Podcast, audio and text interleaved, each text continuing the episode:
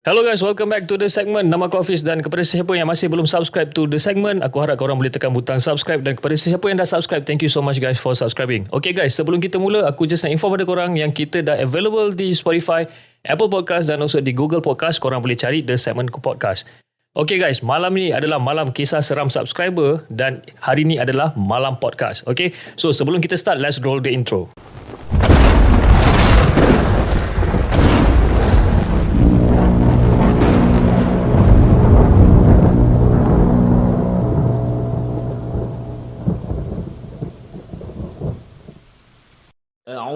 بالله من الشيطان الرجيم. لو أنزلنا هذا القرآن على جبل لرأيته خاشعا متصدعا من خشية الله وتلك الأمثال نضربها للناس لعلهم يتفكرون صدق الله العظيم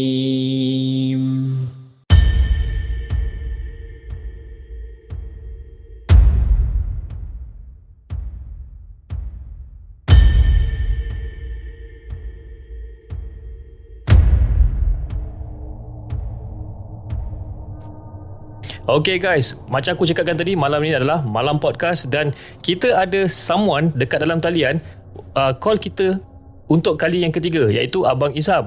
Hello, Assalamualaikum Abang Izam. Waalaikumsalam warahmatullahi Ah, Abang Izam sihat Abang Izam?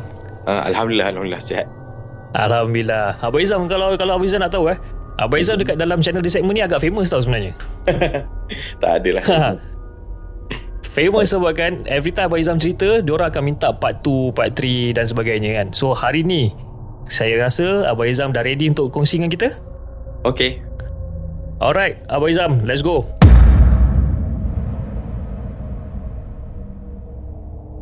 Okay uh, Untuk cerita pertama Saya cerita mengenai Burung wak-wak Burung wak-wak tu tahu macam burung-burung kuar tu Ada setengah orang panggil burung kuar Burung wak-wak kan Mhm. So satu petang tu Saya masa cuti lah. Saya waktu tu kerja dekat KL Jadi saya balik Ada kawan datang jumpa saya.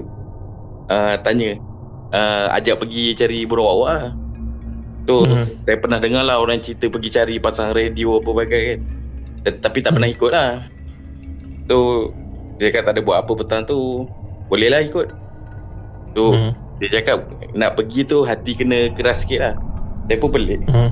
Tak keras macam mana Macam biasa je lah Cari-cari Kita niat Niat nak cari burung Cari burung je lah.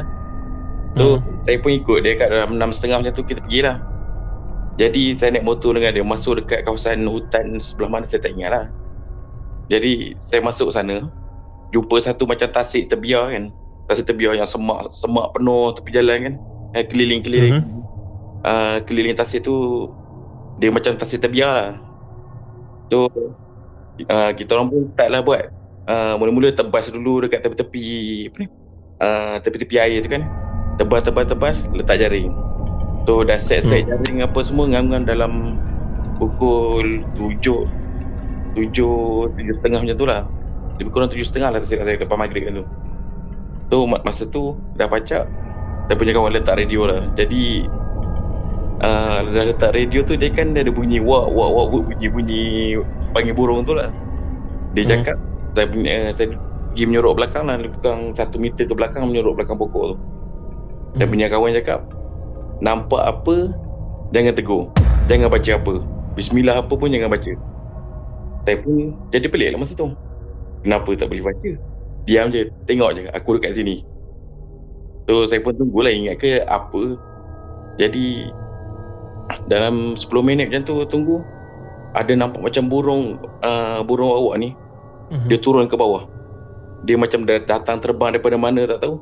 Turun lekat sikit sikit sikit. Masa tu dah lebih kurang dekat lebih kurang 20 ekor dah tu. Mhm. Lepas tu saya cakap kat kawan saya, eh dah cukup dah tu. 15 cukup lah, cukup untuk makan lah kan. Hmm. Ada rezeki lah. Jadi saya punya kawan cakap, belum sampai masa lagi. Hmm. Eh, saya pun pelik. Belum sampai masa apa? Hmm. Kita bukan ikut timing apa ni, timing apa-apa pun. Hmm. Lepas tu dia cakap, tunggu je duduk. Jadi, tunggulah duduk. Masa tu hari makin gelap. Keliling dah tak nampak apa. Hmm. Cuma nampak bulan je masa tu. Kurang sebelum pukul 8 lah. 7.40, 7.45 macam tu. Hmm. Lepas tu, tiba saya, uh, saya punya kawan cakap, ah diam. Tengok je. Hmm. Tu mulut, pegang kuat-kuat. Jadi, tahu saya nampak apa masa tu? Hmm. Apa tu? Dia kan tempat kita tebas-tebas atas jaring tu kan. Ah. Ada jadi bila kita uh, tebas tempat tu, kata-kata banyak lompat lah kata-kata yang main tepi air, kata-kata kecil kan kata orang memancing tu. Hmm. Tu dia lompat-lompat situ. Daripada jauh saya nampak macam ada satu bayang. Hmm. Bayang apa? Jadi tunggu tunggu tunggu. Rupa-rupanya tahu apa? Hmm. Ada penangga tu makan katak tu. Oh, Astaghfirullahaladzim. Penangga tu makan katak memang dia tak berapa kita tengok sama-sama ikut cahaya bulan Hmm. tu nampak memang nampak buruk lah nampak jantung dia meleret macam tu darah-darah tu kan Hmm. nampak dia sambil-sambil dia makan katak lah jadi benda tu makan benda kotor kan Hmm. saya pun masa tu nak lari nak baca member saya tahan tahan tahan tahan, tahan. benda tu lebih kurang 10 minit macam tu lah Hmm. memang masa tu kita niat nak lari memang dah pejam mata apa semua nak, nak baca pun dia, uh, saya punya kawan tahan diam diam diam jangan baca Hmm. Nanti dia kalau kita baca dia perasan kita kalau kena orang cakap kalau kena darah dia tu masalah. Hmm. Memang masalah tak nak berubat tu memang sebab pernah orang kena lah. Hmm. Ada pernah cerita kena berubat macam-macam tempat lah. Hmm. Jadi lepas 10 minit tu benda tu dia macam tiba-tiba hilang. Hmm. Dah habis lah. Uh, lepas tu masa tu dia cakap jom balik jom balik. Hmm. Uh, jadi saya punya kawan cakap tunggu pergi kutik. Saya pergi duduk dekat dia ikut seorang kiri seorang kanan angkat jaring. Hmm. Saya dah tak berani ambil lutut masa tu. Hmm. Gulung gulung gulung gulung terus lari. Jadi orang dua keluar, keluar pada hutan tu Hmm. macam kita terbayang-bayang bila saya tengok ujung-ujung mata sebelah kanan kan. Hmm. Dia celah-celah pokok macam benda tu macam ikut. Hmm. Macam ikut. Hmm. Lepas tu dalam masa sama juga kawan saya tepuk lagi. Hmm. Jangan tengok kanan depan. Ha, masa ni nak baca bismillah ke baca? Jangan diikut. Hmm. Jadi sampai ke rumah. Lepas tu saya balik-balik dia nak bagi burung tak payah kau makan sendiri saya terus balik. Lepas tu sampai hari ni saya tengok kalau apa ni dia ajak saya pun saya takkan pergi. Oh. Penanggal eh? ah benda tu makan tu. So masa tu dia dekat situ dekat dengan kawasan estate lah. Hmm. Jadi orang ah, apa ni yang kerja-kerja estate ni orang Indonesia ramai benda semua kan. Hmm. Jadi dia orang bukan cakap ni lah kebanyakan yang datang ada ilmu. Hmm. Bukan kosong jugalah. Hmm. Tu mungkin itu salah satu lah sebab ada pernah dengar orang cakap tapi Hmm. kita tak, pernah nampak kita pun tak pernah nak cari benda tu. Kebetulan itu betul-betul nampak memang memang betul-betul buruk. So maknanya masa masa Abang Izan nampak penanggal tu dia daripada contohlah dari daripada tempat yang dia tengah makan katak tu dengan jarak Abang tu lebih kurang berapa jauh tu? Dia berkurang 1 meter 1 meter setengah macam tu kita menyorok belakang pokok tu je. Oh dekat je lah. Dekat je. Jadi maknanya memang nampak clear lah masa tu. Nampak sama-sama je tu tapi nampak clear buruk muka tu. Tapi sebenarnya sebelum dia sampai tu Mhm. dah ada bau hanyir. Bau Ah. hanyir-hanyir macam darah dah lama sangat. Hmm. Kan kita bau darah darah macam contoh darah lembu lah kan. Hmm. Tu darah lembu kita bau macam darah fresh lagi. Hmm. Ini darah tu macam ibarat darah tu dah dia biar seminggu, dua minggu macam tu, terbiar macam tu je. Jadi Oh, dia dah macam darah yang dah ada ulat apa yang dah bau busuk sangat. Oh. Betul-betul menusuk menusuk hidung. So masa tu keadaan dia memang buruk lah. Memang buruk sangat lah. Ha, mem- memang memang betul buruk lah. Oh. Nampaklah sekali dengan jantung jalan meleret atas jaring. Tapi yang pelik masa angkat jaring tu darah tu dah tak ada lah. Oh, masa masa tengah lipat jaring tu dengan dengan burung wawak tu memang tak ada tak ada, tak ada kesan darah semua tak ada lah. Oh, tak, tak ada nampak lah masa tu. Tapi saya masa dah lepas bawa balik tu saya tak pergi tengok dah jaringan tu. Dia Hmm. buka sendiri. Tapi Oi, itulah ni. pengalaman pergi ikut tu memang saya tak kalau orang ajak sekarang pun saya takkan ikut. Ini ini ini jadi tahun tahun bila Abang Izam? Dalam 2015 2016 macam tu lebih kurang lah. Oh tak lama baru sekarang 2021 baru dalam 6 tahun 5 tahun macam tu lah. Hmm dalam 5 6 tahun macam tu lah. Hmm. Eh kalau jap, kalau Okey. kalau saya jumpa benda tu memang tak tahu nak cakap apa dah kok-kok pengsan agaknya kan. Orang orang nampak benda tu memang memang memang lari lah. Oh. Dia pun nak tunggu tu. sebab benda ni dia, biasa dia cari tempat-tempat dah kebetulan dia lalu dia akan makan katap. Saya punya kawan cakap Hmm. memang biasa macam tu. Hmm. Kalau dia pergi lima kali, enam kali, dia mesti sekali dua kali mesti ada dia. So maknanya kawan Abang Izam ni memang dah biasa lah jumpa benda-benda ni. Itu Ah, yang dia dah biasa lah. Itu yang dia kata jangan baca apa-apa apa semua tu. Ah, jadi bila masuk dia dia cakap kalau kita baca hmm. dia sedar dia benda tu dia sedar dia macam dia alert kita kita bila baca bismillah ke apa kan. Hmm. Tu benda tu alert dia terus datang kat kita. Oh. Jadi tu yang kena menyorok tak ada cakap apa senyap. Saya punya kawan punya picit-picit sampai tangan masa tu. Ha. Hmm. Hmm. So masa tu masa pergi tiga orang tu memang yang dua orang tu memang dah biasa pergilah. Tak saya pergi du- berdua je. Oh Betul. pergi berdua je.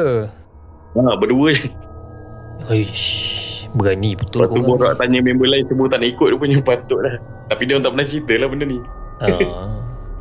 Oi seram Abang Izam oi. Penanggal.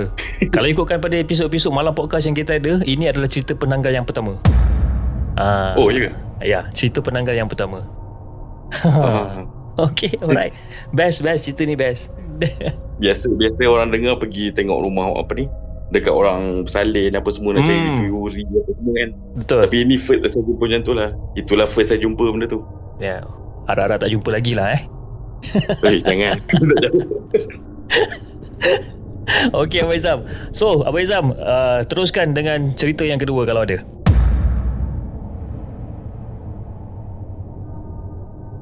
So cerita kedua saya nak cerita pasal waktu bujang dulu lah waktu tak fikir apa tak ada tak ada kita tak fikir tanggungjawab apa-apa tak ada kahwin tak ada anak tak ada apa lagi. Hmm. tu masa tu saya duduk masa tu waktu tu kerja KL lebih kurang 2014 tak silap saya. Lebih kurang. Jadi kita ni ada kawan ada, ada biasa rapat saya rapat ada kawan uh, kita berkawan empat orang. Satu dua tiga empat ah okey so kita kawan apa ni paling rapat empat orang ni lah pergi mana-mana minum ke apa semua habis kerja memang lepas sekali tapi tak kerja sekali lah Hmm. Okay, so hari satu hari tu, dia orang plan, dia orang plan, uh, jom pergi camping. Hmm. Tapi camping bajet. Oh, game budget. Okay, alright. Camping bajet macam mana? Hmm. Cakap, uh, tak payah sewa-sewa tapak apa semua, kita pergi langgar je. Hmm. Lepas tu, dia orang cakap, saya tanya lah, nak pergi mana? Hmm.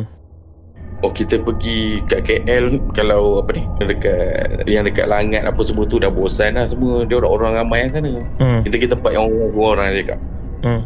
So, saya pun, okey lah. Pergi ma- mana-mana. Hmm. Lepas tu yang kawan tu cakap seorang tu bunyi yang yang B tu lah bunyi. Hmm. So yang B tu cakap oh kita pergi camang. Camang yang terjun tinggi lawa. Hmm. Saya oh camang oh camang kat bentong tu. Hmm. Oh okey. Boleh. Lepas tu dah plan-plan plan-plan uh, bodoh-bodoh je plan. Bawa kemah bawa iglu satu yang kemah yang boleh masuk dua orang tiga orang tu. Hmm. Lepas tu pergilah abang-abang makan sikit. Hmm. ada makan-makan ayam sikit ke beli-beli tu yang kerja gila biasa orang nak pergi camping orang akan naik tengah hari atau petang dah naik sana lah Betul? yang kita orang ni naik pukul pukul 8 malam Eish, pukul 8 malam pula. oh, pernah pergi camang tak? Camang saya tak pernah sampai. Okey. Ha. Sekarang mungkin tutup kot sebab banyak kem mati lah sana. Hmm. Sebab orang mandi-mandi kaibah tu dulu kan. Hmm. Okey, so kita naik jalan nak naik tu memang gelap gelita jalan bengkok-bengkok tu lah. Hmm. daripada bandar bentong tu. Tu dah naik naik naik sampai atas gelap. Lepas tu tengok ada satu pondok tepi tu tempat orang macam tempat orang berniaga jual-jual masa siang lah, jual-jual Hmm. keropok apa semua tu. Hmm. Tu belakang tu ada satu apa ni? Dia lampu ad- ada satu lampu dari situ. Ada dua tiga lampu jalan menyala masa tu. Hmm. Tu kita orang pun uh, decide duduk kat satu yang betul-betul tepi sungai bawah lampu uh, dekat dengan lampu tak jauh pada lampu lah. Hmm. Jadi nampak lah sama-sama macam tu. Hmm. Tu pasang-pasang iglu apa semua. Uh, yang seorang ni bawa gitar. Hmm. Jadi dah siap pasang iglu apa semua game eh, setting game uh, kawan tu yang budak KL yang orang KL ni main gitar. Hmm. Saya cakap kat dia. Kalau main pergi esok boleh ke kot? Hmm. Malam-malam ni tempat orang kita tak tahu siapa kat sini. Hmm. Uh, jadi dia cakap, eh tak apa, dia ni yang seorang ni yang si A ni Hmm. cakap besar. Memang cakap tak ada macam tak boleh jatuh. Ah, Eh, ni. nenek aku cakap baca sekolah lima kali. Tak ada halnya. Oh. Dia cakap besar lah.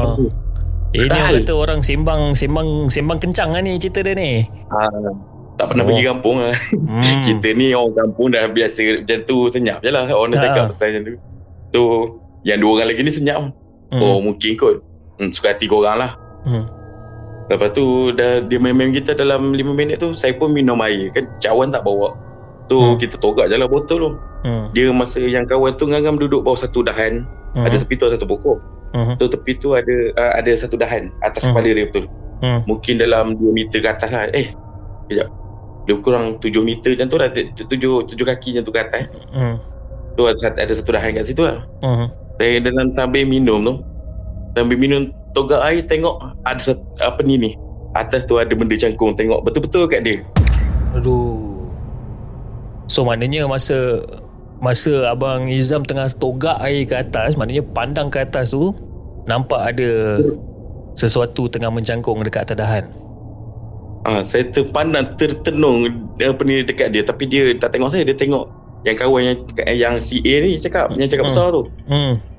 Terus ter- macam terkejut serentak lah dia orang tak perasan. Hmm. Lepas tu saya duduk macam mana saya la- saya fikir kalau Hmm. saya lari pergi masuk kemah semua lagi tu koyak kemah tu lagi. Yalah. Lepas tu saya cakap hmm, tak apalah korang rehat lah aku penat baru balik kerja tadi. Hmm. Ha, korang main lah dulu aku nak relax sekejap. So actually apa benda yang abang Izam nampak dekat atas dahan tu sebenarnya? Okay so atas tu ada ada checkpoint sedang cang, eh, tengah cangkung betul-betul atas kepala dia. Astaghfirullahalazim ya Allah. Elok putih macam tu dia tengok ke, betul-betul tengok kat, yang kawan yang cakap tu. Hmm. Itu kan kawasan hutan. Hmm. Tu kita dah pesan cakap dia cakap besar lagi terpulang. Terpulang hak masing-masing kan. Hmm. Lepas tu saya letak air saya duduk uh, tu. Saya cakap ke dia orang saya nak masuk kemah dulu saya nak rehat lah penat baru balik kerja petang tu. Hmm. Lepas tu oh, okey okey dia orang okey. Saya baru je masuk kemah. Baru je masuk kemah. Prom dia orang berlari semua masuk kemah. Kau orang apa hal? Okay. Tu tu, tu kemah. Ah. Lepas tu saya cakap, kau orang dah kenapa? Hmm. Tadi aku dengar ada ben, ada ada bunyi yang tak sedap. Hmm. Bunyi kucing kot. Hmm, Saja hmm. nyakat kita tak nak nak ke, tak nak keruhkan keadaan dia tu. Yalah. Eh, tak ada. Benda tu bunyi bunyi slow orang cakap kalau di, uh, orang cakap kalau benda tu bunyi slow Hmm. dia dekat. Hmm. Lepas tu cakap, hmm, tak tahulah korang aku nak tidur. Hmm. Lepas tu dia orang dia, uh, tiga orang ni tergetar-getar. Saya Hmm. ni buat-buat gentle je lah tutup Hmm. apa ni letak bantal tutup tutup muka macam tu. Lepas tu sekejap lagi dia orang macam uh, gegar-gegar saya balik. Hmm. Kan kita orang dekat uh, dia panggil saya bangun balik. Ya. Kita orang dekat-dekat dengan apa? Dekat dengan situ ada lampu. Jadi nampak cahaya lampu tu. Hmm. Nampak ada benda pusing-pusing jalan, pusing keliling. Hmm. Hmm. Ada pusing keliling kemah macam tu. Sambil dengar tak tak tak mana ada orang tengah hutan. Hmm. Fikir logik tak ada orang tengah hutan. So benda tu Sampai dia orang berlegar. Ah. Jadi saya macam tu pun saya saya, tu, saya tunduk saya senyap.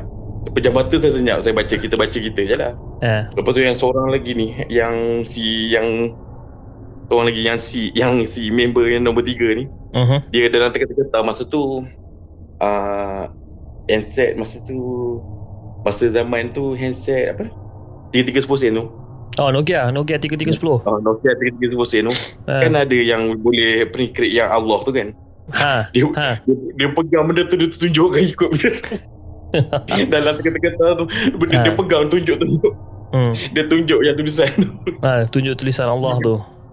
ah tulisan Allah tu Hmm. Lepas tu Sampai ke Pukul berapa saya masa tu Sampai ke 5 pagi kurang tengok jam masa tu 5 pagi Hmm. Tiba benda tu dah hilang Sebab masa tu Bau-bau apa benda Semua pun dah hilang lah Jadi Hmm. semua tak berani keluar kemah Jadi sampai Pagi esok tu Pukul 6 pukul 8 kita keluar mandi-mandi Lepas tu gerak balik lah Hmm. uh, Gerak balik Kita orang pergi masa tu Tak naik Tak naik kereta pun Naik motor je Hmm. Hmm.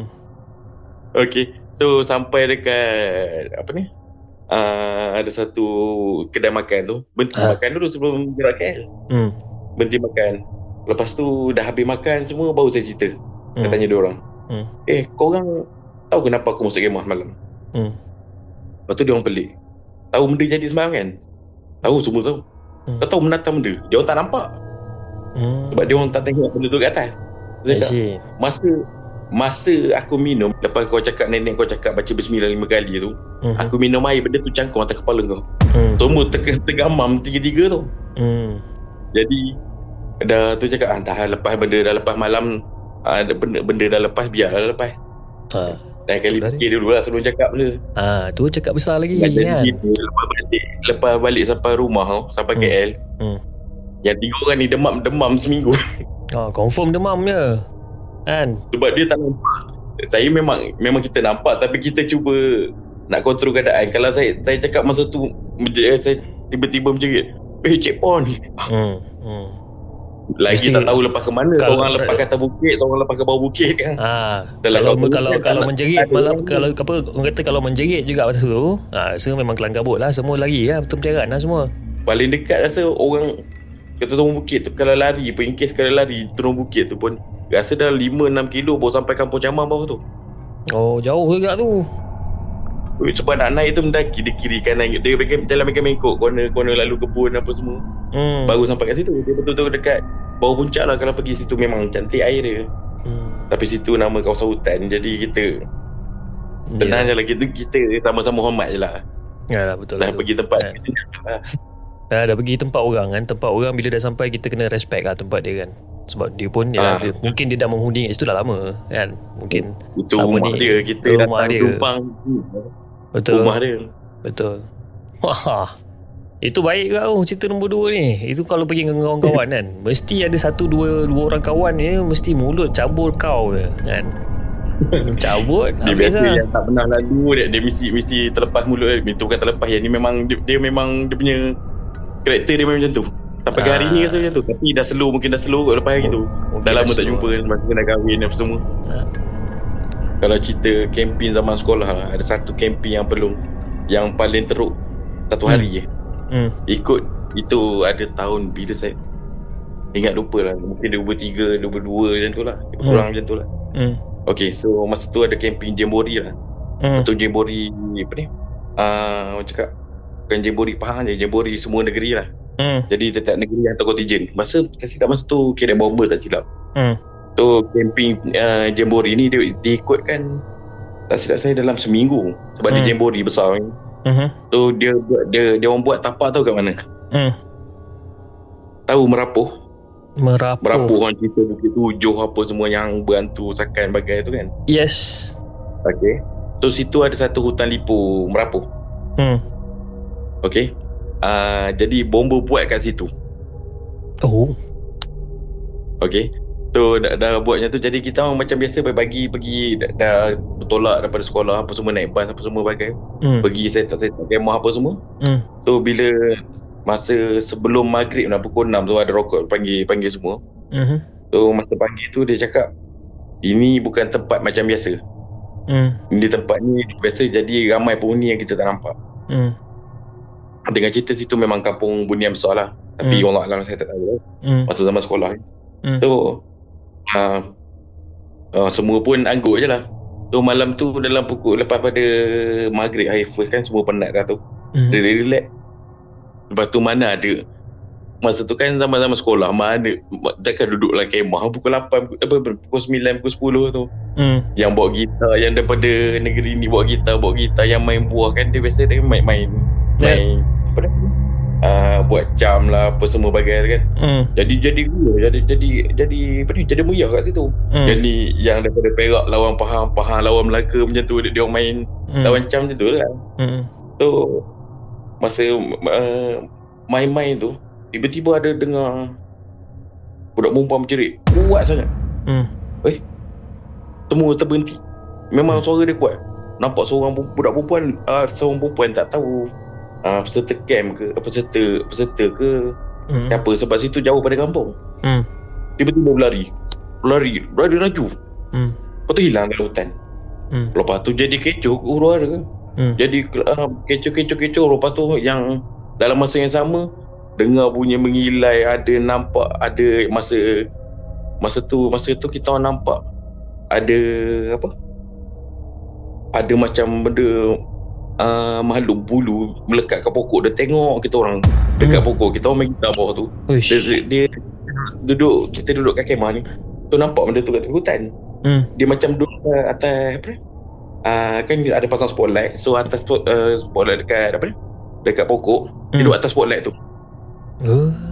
tu masa tu so masa tu memang jadi huru-hara masa tu rasa ada lebih pada 500 orang peserta saya Oh, ya. jadi huru-hara kita, kita ni tak tahu nak buat apa yang dengan budak perempuan kena seria apa semua Hmm. memang betul-betul huru-hara malam tu Hmm. panggil ustaz nak panggil ustaz nak pergi kampung pendekat pun rasa 10 km dia Oh, yo.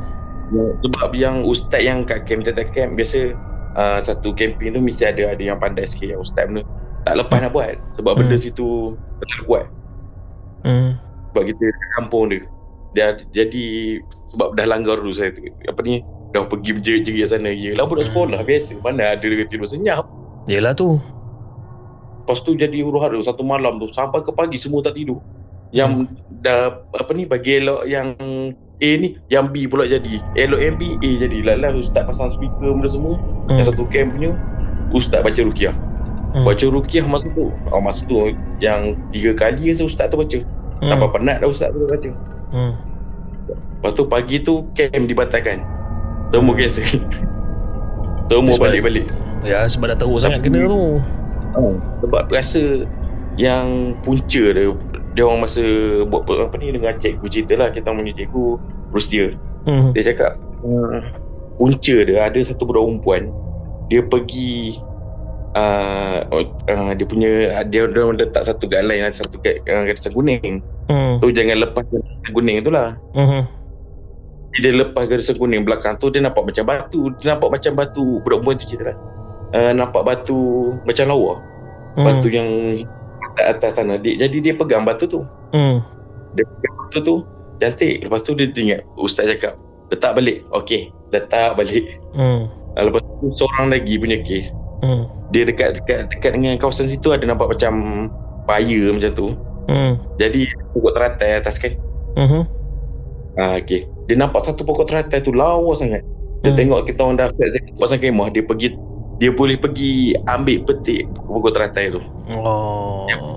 dia ambil satu pokok teratai tu Uh-uh. Jadi ustaz dia balik Dia letak dalam plastik Dia letak nak, nak bawa balik rumah Hmm. Tapi dia teruk lah paling, paling last Lepas tu Masa dia meracau tu Sebelum dia elok uh, Benda tu cakap Pulangkan balik anak dia Pulangkan balik anak dia. Hmm. Rupanya dia nak jin apa tau.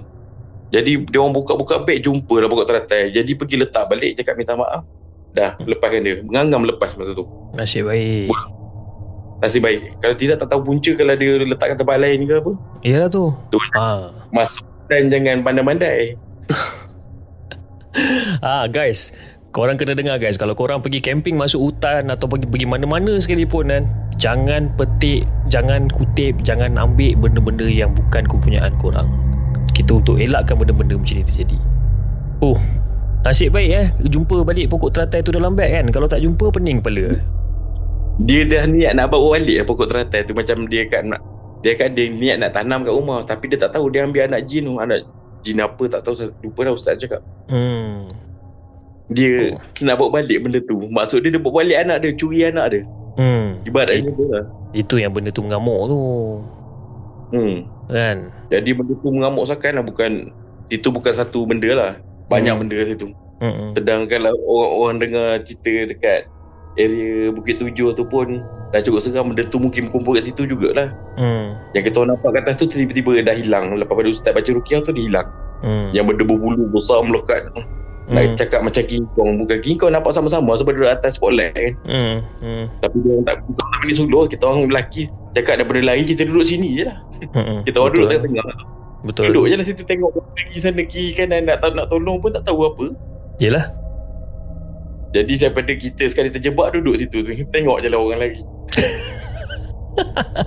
Itu cara paling selamat lah Cina kata Kan Cara Betul. paling selamat Jangan betul. jangan pergi mana-mana Duduk je kat situ kan macam mana cakap macam tiba-tiba apa ni ibarat dia macam tiba-tiba ada gajah masuk masuk dalam kampung. Orang Ha. kampung gila-gila. Kita ni tak tahu buat benda tunggu je lah. Ha.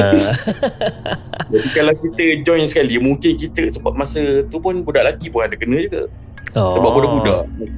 Hmm. Apa ni Bukan budak sangat lah Dalam form 4 Form 5 lah Ramai tu. Yalah Wah. Tapi betul Camp tu Habis terus lah. Dengar cerita Lepas tu Hutan Lipo tu dia tutup ah, Dia Dengar tutup cerita eh. lah kawasan tu memang betul-betul keras lah. Apa nama hutan Lipo tadi? Hutan Lipo apa tadi? Ha? Hotel Lipo Merapuh. Hutan Lipo Merapuh. Okey. Guys, kalau sesiapa yang dah tahu pasal hutan Lipo Merapuh ni, korang komen dekat bawah, ceritakan dengan kita orang apakah kisah-kisah misteri kat hutan Lipo Merapuh. Hmm, sebab dia kawasan dia kawasan dekat-dekat kalau pernah dengar jalan lama pergi kuat pergi Kelantan lepas Hmm. hmm. Kuala Lipis dia dalam kawasan Kuala Lipis lagi lah. Dia Hmm. sepadan ke Gumusang sana. Alright, itu dia guys daripada Abang Izam kita ada dua cerita daripada Abang Izam. Thank you so much Abang Izam sebab sudi berkongsi lagi dengan the segment, berkongsi lagi dengan penonton-penonton di segmen. So, sebelum kita akhiri malam podcast kita Abang Izam ada pesanan apa-apa tak untuk uh, penonton-penonton kita? Okay, so simple lah kalau kita masuk dalam hutan contoh macam kita masuk rumah orang takkan kita nak pergi usik nak pergi usik sana usik sini ambil sana ambil sini. Kita pun kalau jadi tuan rumah pun marah juga kan Hmm. So Maksud dia kita kena saling hormat lah macam tu. Benda Alright. tu kita tak nampak. Jadi kan tak nampak Better tak payah usik lah. Tak payah usik Tak payah tegur Mulut kena jaga Uh, Jaga adab lah Senang senang cerita Jaga- Common sense je lah common sense jaga adab. Alright. So guys, itu dia daripada Abang Izam. Thank you so much Abang Izam sebab dah su- sudi share dengan kita. Okay. Dan kepada sesiapa yang ingin share cerita kepada The Segment, korang boleh hantar email kepada kami di hellosegment at gmail.com ataupun korang boleh DM di Instagram at Hello Segment. Tapi guys, kita ada platform yang baru sekarang iaitu The Segment Discord. Okay, The Segment Discord ni adalah satu platform di mana aku akan cuba untuk kumpulkan seberapa banyak subscriber The Segment dalam dalam platform tersebut untuk kita chatting in real time. Maknanya korang boleh borak dengan aku, boleh borak dengan subscriber-subscriber yang lain. Okay, aku akan tinggalkan link di bawah macam mana korang boleh join the Discord. Okay, okay Abang Izam, terima kasih so much Abang Izam uh, atas Okay. perkongsian hari ni. Okay guys, itu saja untuk malam ni. Thank you so much for watching. Jangan lupa like, share dan subscribe. Okay, Assalamualaikum.